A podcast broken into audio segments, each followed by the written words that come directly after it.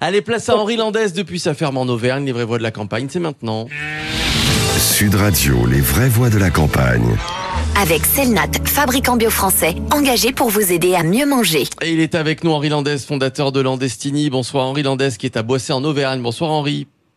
Bonsoir Philippe, bonsoir tout le monde. Bonsoir Henri. Bonsoir à vous Henri. Vous nous parlez euh, aujourd'hui de la perception qu'ont les personnes des campagnes, des, des politiques écologiques, notamment concernant les entreprises. Ce sera notre débat d'ailleurs euh, à 19h30. Oui, absolument. Alors, les personnes à la campagne ont une vision de l'écologie qui est assez différente des personnes dans les centres urbains. On, on parle un petit peu plus de l'attachement au terroir, euh, aux bons produits. Il y a un peu plus de, de connexion à la nature physique, forcément dans les zones rurales. Donc, cette conscience, elle, elle se révèle davantage sur ça que sur l'énergie ou sur les, les énergies renouvelables et la technologie verte, etc.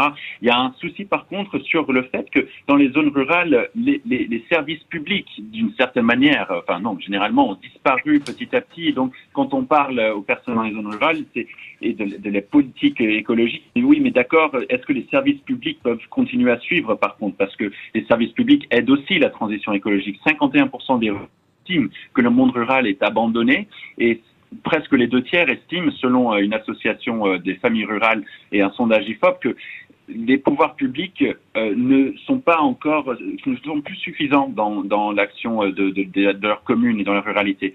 Donc, quand on parle de, politique écologique, par exemple, sur les transports, ce qui a été très difficile pour eux d'accepter, c'est que nous n'ayons pas une, politique un peu différenciée entre ce qui se passe dans l'urbain et le rural, justement parce que il y a ce besoin dans les zones rurales de se déplacer avec la voiture, etc. Donc c'est pas les mêmes problématiques et donc différencier c'est intéressant.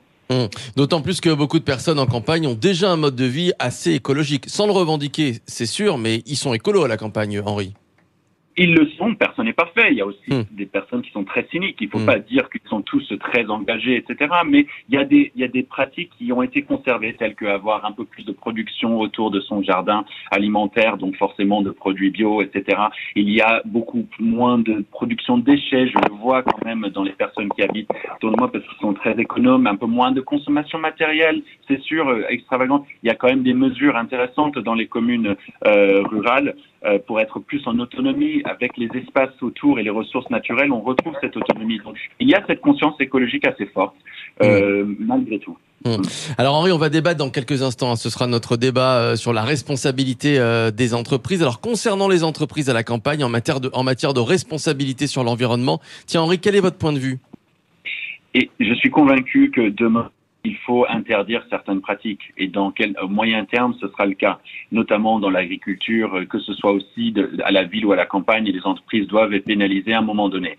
Cependant, ça va beaucoup plus sur le court terme être important d'inciter les bonnes pratiques et de récompenser ces bonnes pratiques mmh. pour encourager d'autres. Surtout sur l'agriculture qui a été très stigmatisée d'une certaine manière. On ne récompense par exemple pas encore suffisamment les agriculteurs qui font des pratiques vertueuses pour absorber le carbone et pour régénérer de la biodiversité. C'est beaucoup mieux d'inciter sur le court terme et ensuite se dire à long terme, on va interdire certaines pratiques que de faire l'inverse. Et il y a aussi beaucoup d'innovations dans la campagne, des innovations très intéressantes.